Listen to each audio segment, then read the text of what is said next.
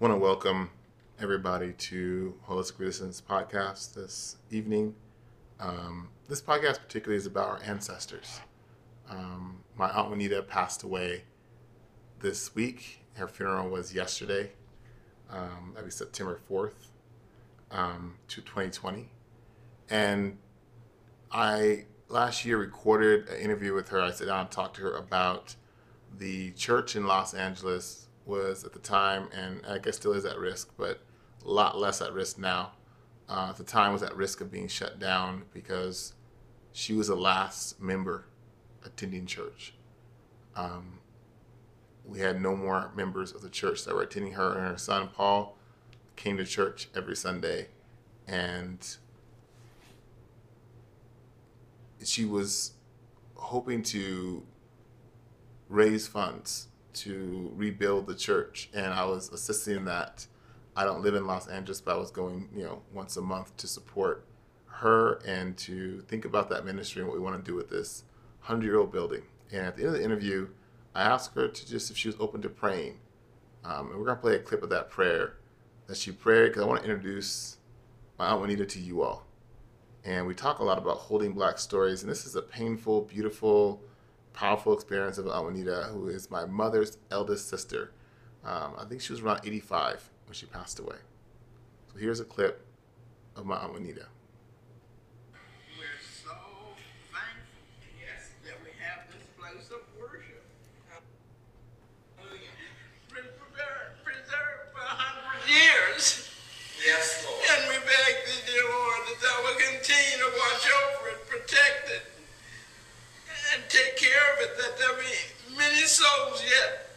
Benefited. Amen. Just like I've been benefited. Amen. Just like I've had the experience of being here. Oh, We believe God. that thou ha- this is a place that was built to, for the saving of souls. Praise the Lord.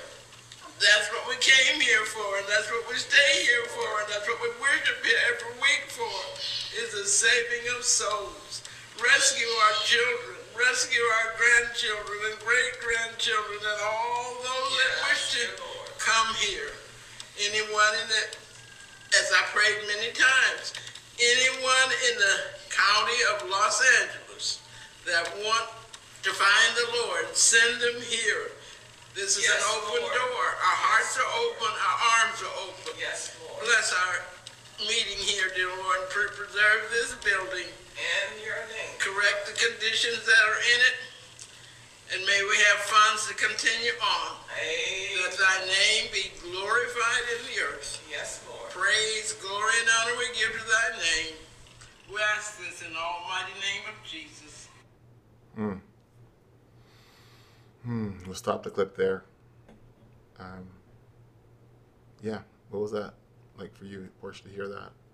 What are you feeling? I think for myself, as I listen to the clip of Aunt Juanita, I can just I can feel the conviction in her voice. I can hear the weight of what she is holding. And I think what isn't particularly clear to me in listening to this prayer um, is that she wasn't just holding a prayer, she wasn't just ho- holding a burden for herself, but there was there was the conversation of her as a black elder, black elder woman, and still carrying the notion and the stories of black women holding the village down, Hmm. and and the village symbolically representing. You know, she prayed. She said the saints. She said the children. She said the grandchildren.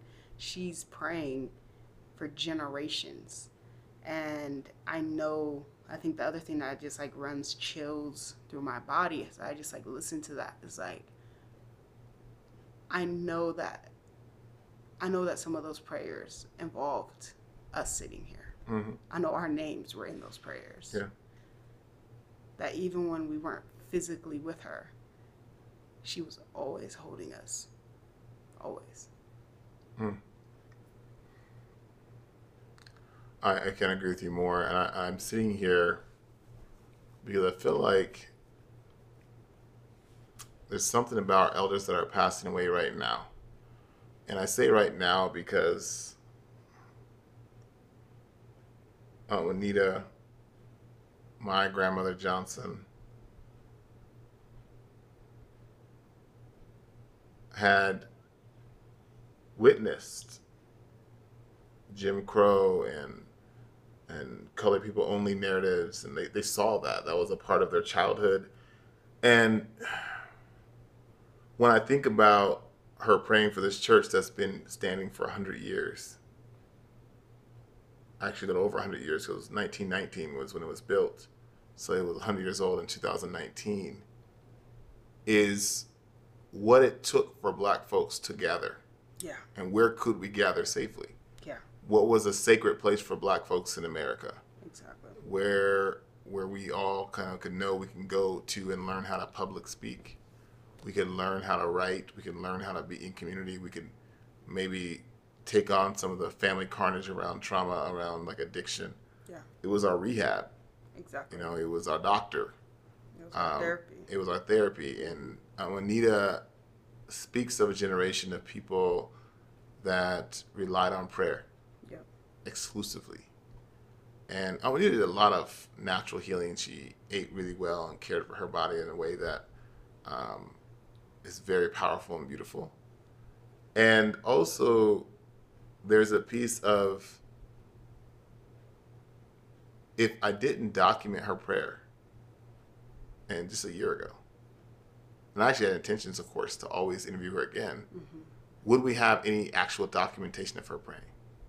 She prayed a thousand prayers. Mm.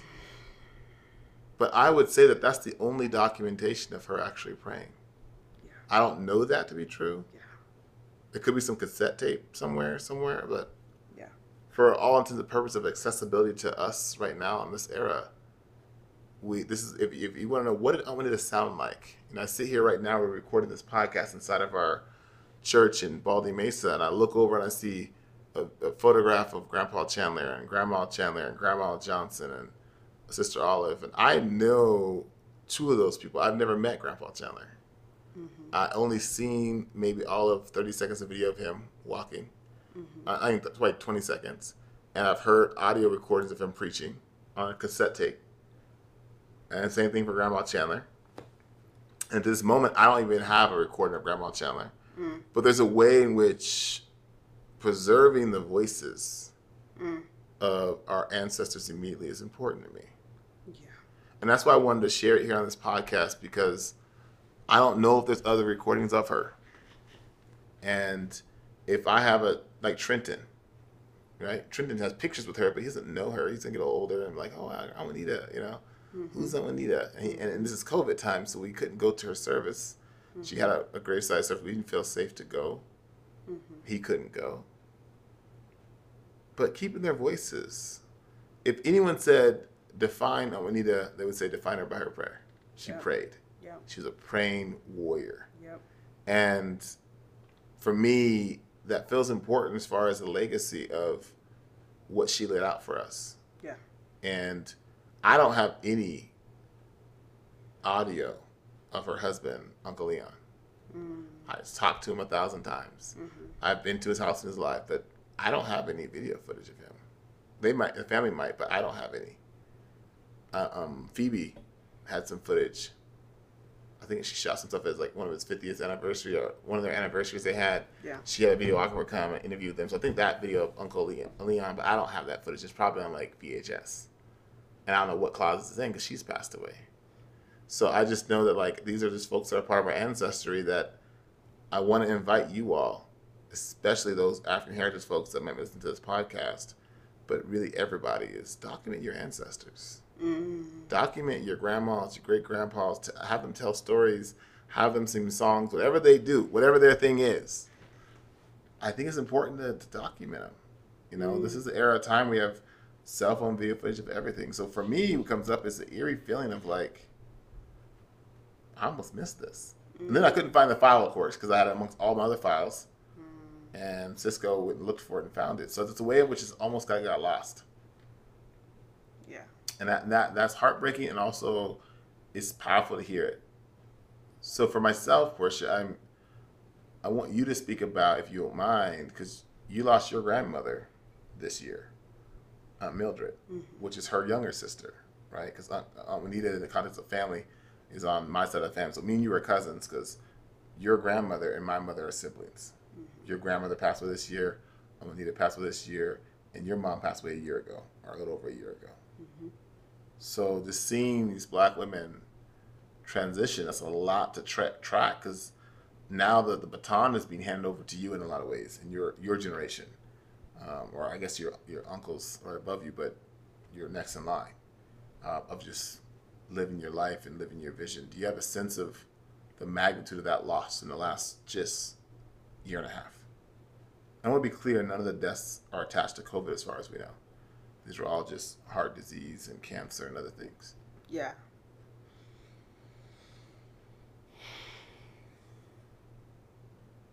You know, Aaron, as you as you ask that question, um, yeah, I, I, I can feel I can feel the grief. It's very much so. It's very much so present in my body, and I think that there's a part of me that has been um, just just trying to figure out a way how to process so much grief that feels it, it feels in some ways like an overflow of waves that are constantly coming and just when i barely come up for air the other wave hits me. Um, and i think that there's definitely a level of grief for the you know for the for the passing but it's not just the concept of the passing in itself. I think it's I think it's a part of the the grief of noticing the ways in which you know for my for my mother and my grandmother they they had a different they had a different journey they had a different way of trying to figure out how to find their liberation amidst oppression in relation to someone like Aunt Juanita, right? These are folks who didn't necessarily always know how to call on God, didn't necessarily know how to move through these things. And so I I feel a tremendous amount of grief around the conversation of just like the fact that we even have to highlight the documentation of ancestors. And like just highlighting the conversation of what it means to document black women and to document our elder black women who have given you know the the their their lives and and thinking to try to support us. And i also recognize that there's a level of deep grief that i hold that there was a level of accessing of liberation in mind that some of these black women couldn't access um, amidst the levels of oppression that sat on their back. You know, I think about I think about my mother who who I personally also interviewed and um and in that interview her speaking about the levels of carnage that she endured as a child. Mm-hmm. And trying her best to figure out how to break free from mm-hmm. that. And some of those unfortunate and, and, and along those lines the unfortunate things are that some of it came with a level of pain and duplication of toxic behavior that wasn't healthy. But i could see my mother and it's something about her being gone now that i can see even more clearly how even at her best oh, oh, oppression was constantly sitting on her mm-hmm. right and there's this place where I look at I look at my mother who came from such in-depth carnage of of trying to figure out how to find herself as a black woman, as a black plus size woman, and and and it's the grief from both a personal level that then leads into a systemic. Being able to see the level of damage that from the emotional pain of not being able to to, to process her years of of sexual abuse, years of being of being harmed and not seen, and and not being able to get the access to therapy or support that she needed, and then turning around and saying, "I want to raise children, and I want to support my kids, and I want to be here for them." I genuinely believe that my mother tried to do the best that she could, but she was holding so much that it was hard to see, and so in that, just like leading into this conversation of what it means to notice how oppression even impacts our ancestors and that our ancestors are doing the absolute best that they can whether we approve or not they're doing the absolute best that they can with what they're given to try to support us you know and to try to move us forward and those of those of the uh you know those of people who know of my mother and their story. They know the depths of what i hold around that. But what i will say in leading to my grandmother is that that that you see you see how it's all linked. You see how the hurts and the things that weren't processed in my grandmother but her trying to love her daughter her trying to do the best that she could leading to my mother that's now on me. Mm-hmm. So i hold a tremendous amount of weight around that conversation recognizing that at 27 years old i'm the oldest living black woman straight down the line that my grandmother's gone and my mother's gone and my older sister passed away at the age of 11 and so there's definitely a level of clarity of the weight that I hold in trying my absolute best to try to find the liberation that they couldn't find. Mhm. And recognizing, and I think what's what's what feels so difficult about this conversation is because you know we look at Aunt Juanita and we look at my mother and my grandmother, and we, we they all come down the same tree, Mhm. but we have two different ways that our Mhm. lives went. We have two different branches that were taken, Yeah. right? And so that's for like a whole nother podcast. But in the depths of that, I'm constantly thinking about my nieces and nephews. I'm constantly thinking about the next generation Mhm. and how the way I am with myself, the way I'm tracking my liberation from my mind, from my body, from my spirit is influencing them. Because we talked about Trenton being able to see Aunt Juanita. Mhm. I'm, I'm, I don't even have to guess. I know Aunt Juanita prayed for Trenton. Yep. I know Aunt Juanita kept Trenton in her heart and mind and cherished the moment she saw Trenton. So for Trenton to be 20, 21 years old and to be like, that's my Aunt Juanita, that's really important. I mm-hmm. think about your dad.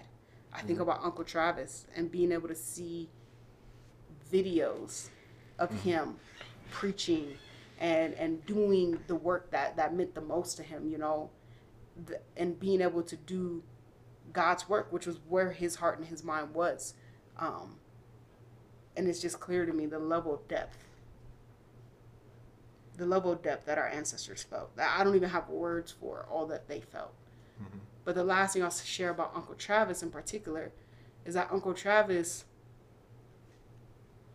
he held a level of uh, of conviction around my family. Mhm. Like he knew he knew things and the ways that we needed help and the way that we needed support.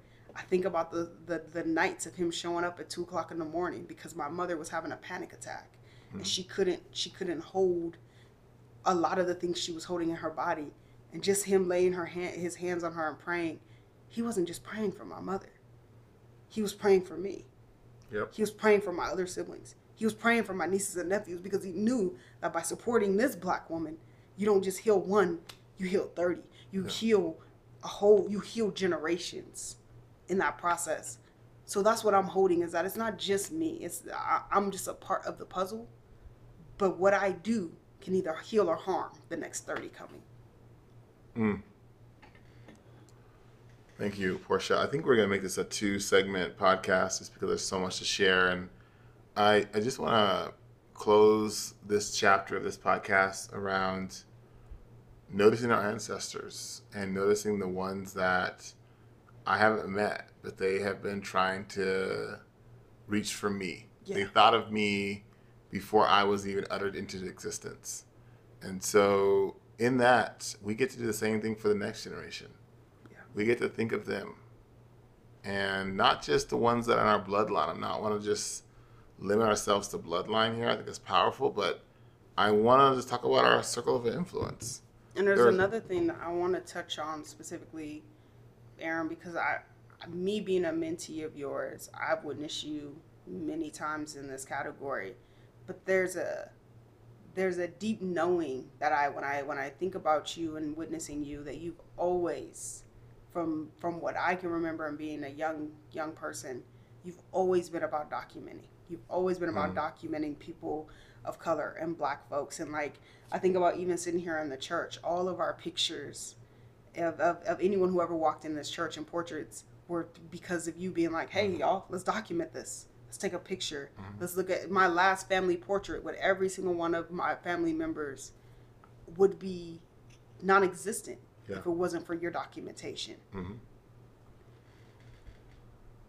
Can you can you speak a little bit to that about what very first put you put your heart and mind to it's not just oh let's get take a picture it's like no this needs to happen there's a there's a urgency there's a there's a, a clarity in your documentation i'm wondering if you could speak a little bit to that Well, yeah, this is important. That's partly what this podcast is about. I want to preserve the stories, some of the thinking, some of our visions. And for myself, it's, you know, I always do my friendships this way too. I go, oh, I met Jen Meek, and Jen Meek introduced me to Jenny Pearl. Mm-hmm. And Jenny Pearl, and, and it goes on and on. And who I just have a lineage in my mind. And so I feel like when I think of my grandmother Johnson, which is on my dad's side, and how much she contributed, I, I, I think by way of just acknowledging that I'm a summation of their trauma, of their talent, of their prayers, of their songs. And so I think taking documentation, it helps me a lot when I see video footage of my dad riding a little donkey um, down the street on Hi8 video of like him goofing off because he never was goofy when I was when he was adult with me. He was pretty serious and he worked hard. He's a good father, but he wasn't a goofball. He had passed that part of his life having five kids. Um, he was past that. So there's a way in which you get to see yeah um, the young, the old elders in their sexual prime, in their active prime, in their in their working prime, in their and you start to see yourself in them. You start to see, oh, that's their trauma they're carrying. That's see, it's not. I, I don't just document pictures for the beauty of history, which is important, but I also believe we can see trauma in pictures. Mm. We can see circumstances, economic brackets. There's so much to be shared mm. in a photograph. There's a photograph when we were basically homeless, living on a five acre plot of land. And we were just sitting there. I have a picture of me with these boots, and my jeans are tucked inside. I'm dusty. I'm with my dog, and I'm just sitting there. And you know that boy is like poor. You know he loves being in nature, and you know he loves his dog, right? And then behind me is all this basically junk, it's old pieces of things that are gonna get worked out at some point. uh-huh That tells you something about that young man. Without even, you know, without even knowing his story, you can start putting things together. And then if you happen to know it's me, you go, oh, snap. Oh, that picture's important. That's your story. And there's a way in which part of, of, of what I think America's done so masterfully on a national level is really curated and altered the black story. Mm. And we hear these films that come out now about these amazing things that black people did. And I'm like, why didn't we not hear about this for 30 years, 40 years? Mm. Because America's like, we don't want to know that mm. black women supported the NASA. We don't want to know that. So there's a way in which there are sacrifices and sacrifices and sacrifices that go undone, not just on a national level, but on a personal family level. right And if we don't say something about it, if we don't document it, if we don't get our cameras out and understand this is important, white folks, America, generally speaking, would not care. Right. And so I find it to be valuable for as long as our generation can last and our people interested in how they got to where they are. This is family and extended family. 'cause We have people outside of our own family circle. I want them to know how we got there because how we got there gives a lot of information of what they're holding. So for mm. me, that's the general sense of the power of thank you for sharing that documenting our stories, and I think I've come in clear recognition of that fact over the last ten years. yeah I think early on as a professional photographer, it was just the beauty of having an opportunity to document the people you love. But very quickly, when people started to die, and I started seeing generations pass away, and I look back at those pictures. Even looking at my dad's professional studio picture, and I see side of his face, his smile is kind of awkward because side of it doesn't quite work, and I hear a message and preach about him having a stroke, basically. And he was like in his early 30s, and he got a stroke. He had a stroke, early 20s, mid 20s. He had a stroke, and he was laid down. He didn't even go to the doctor. But if you think about the whole side of his face not working, all the signs of a stroke, he just like literally just like laid down and rested this one out. And God called him to ministry. Well, when you look at his portrait, the last portrait I ever shot of him, his smile's a little crooked. And I know his smile's a little crooked because that's still some residue from that stroke. So it just shows mm. a little bit, a little bit of history in that picture mm. that I understand. So pictures reveal that. Pictures give it. You know, like Grandpa Chandler right now, across the church right now, like Grandpa Chandler standing next to his car with his briefcase, he's standing up straight. That tells me something. Mm. It tells me that when I walk around standing up straight, it's not an accident. When I feel strong in my body, it's not an accident. That's my grandfather. And if I had a picture of his grandfather, I can guarantee you he'd probably standing up straight too. He's standing up strong. I don't care where he's at. He's standing up strong. I could sense it. Mm-hmm. Because it, it was given to me before I even knew I was getting it. you know? So these, these pictures can reveal some of that. And, and I, I think that photographing black bodies on all their levels is a gift. It's a beautiful thing. And I think if you are a person that can document your family, I say do it. And understand it's a document.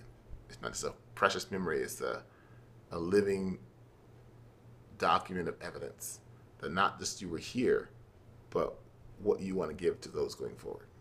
So mm. that's why I did it. That's why I do it. This is definitely a longer podcast, so we're gonna come back and do some more. I think I'm gonna try and check out my mother and talk to her about um, her sister who just died, and and talk to her about some of our elders that I never met, but she met. All right, we'll stop our podcast here. We want to thank everybody for listening. Um, this podcast is a precious one for us. Yeah. It might turn into a series, knowing us, but we want to share our stories. We want to share our visions, and we're honored to have you all on this journey with us. Absolutely. We know that some of you all listen to this podcast tomorrow, and some of you might listen to it next year. But however you enter into this podcast, know that Holistic Resistance is committed to preserving not only our stories, but all the stories of Black folks that want to get documented or need to be documented. We want to we want to make this a, a community effort. So in that, we're gonna stop here, and we hope that you can hold these stories, uh, hold close to your heart, and know that we're invested in honoring uh, the grief. And I Yeah, was- and just want to also just want to notice that, and and being with these black stories and holding these black stories, just want to invite and notice what's running through your hearts and minds Mm. as you listen to the stories, as you sit with the prayers from Aunt Juanita to Aaron, and my sharing in real time, and um, just really appreciating, just really appreciating that you've taken time out of your day and taking time to slow down enough in a society that tends to be going fast. I know we're in COVID, so it slows us down inevitably, but just really noticing what it means to sit with these stories and to notice these stories. And um, yeah, just just appreciating that. Yeah. Thank you, Portia. We're going to wrap up here. I want to give an invitation. If you go to our website, we have several um, funds going on. Um, and one of the funds I want to mention, because particularly we're utilizing it right now, is the Grief to Action Camp. We're raising um, as much money as possible. I think it's more accurate, but we're raising close to $100,000. We're trying to raise close to $100,000 to, um, on this church property, it's four and a half acres, to create a space for folks, particularly African heritage folks, small groups, this COVID time, um, to grieve to grieve, and after we finish grieving, to do some think tanks on what actions we want to take. Yeah. What what actions do we want to take after the grief? I think there's so much wisdom in grief. So the Grief to Action Camp is a powerful, powerful tool that we want to utilize. And so we don't know when you'll listen to this, but I imagine this fundraiser is going to be ongoing. Uh, Black grief is going to be continuous and deep, and I feel like it's going to get even deeper. And so the Grief to Action Camp for me is a a critical piece of of what we do here at Holistic Resistance for Black folks, and and yeah, if you're interested in giving and supporting that, just go to our website, and uh, we have several options to click on, uh, holisticresistance.com, and uh, send your donations to, and just note that is for the Grief to Action Camp through the PayPal link there. And if it says COVID, it's fine. Just note in the file that, or in the PayPal notes that it's for Grief to Action, and we'll make sure it gets to that particular project. Thank you all. Uh, Thank so 30 you all. minute Really episode, appreciate this but time. so happy you could be with us.